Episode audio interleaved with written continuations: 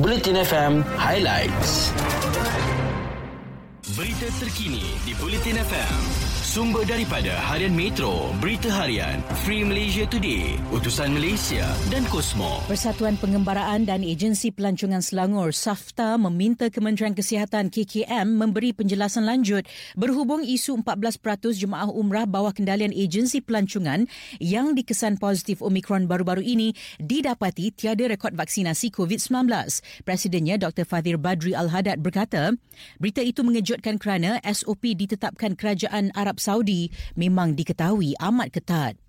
Seterusnya, kes baru COVID-19 terus mencatatkan penurunan apabila merekodkan 2,641 kes malam. Ketua Pengarah Kesihatan Tan Sri Dr. Nur Hisham Abdullah berkata sebanyak 57 kes atau 2.2% adalah kategori 3 dan 4 termasuk lima. Sebanyak 2,584 lagi kes atau 97.8% adalah terdiri daripada kategori satu dan dua.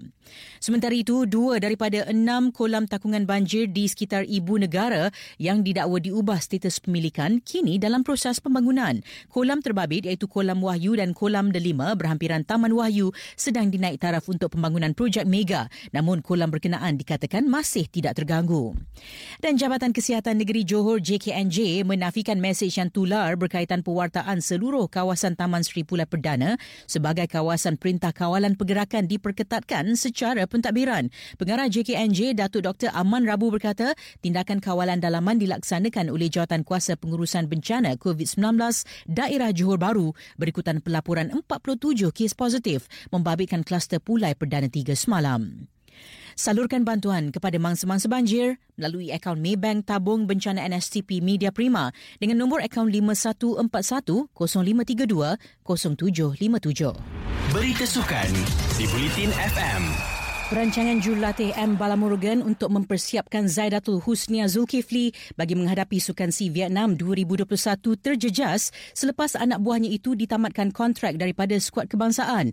Menurut Balamurugan, sekarang ini beliau hanya menunggu lampu hijau daripada Kesatuan Olahraga Malaysia KOM yang berkemungkinan akan melihat perkembangan pelari pecut wanita negara itu melalui latihan berfasa. Seterusnya, pemain nombor satu dunia Novak Djokovic menang dalam kes ke atas kerajaan Australia yang membatalkan visa kemasukannya ke negara ini sebelum ini sekaligus menamatkan penahanannya. Ia adalah satu tamparan hebat buat kerajaan Australia yang menetapkan syarat ketat ke atas pelancong asing yang tiba sejak dua tahun lalu susulan pandemik COVID-19. Tetapi peguam kerajaan Australia memberitahu mahkamah bahawa Menteri Immigration Alex Hawke mungkin masih boleh menggunakan kuasa peribadinya untuk membatalkan sekali lagi visa Djokovic di sebalik kemenangan diraihnya di mahkamah. Sekian berita. Sertai Audio Plus Games dan berpeluang menang pelbagai barangan eksklusif. Semuanya di satu platform dengan Audio Plus. Ikuti berita-berita terkini di Bulletin FM.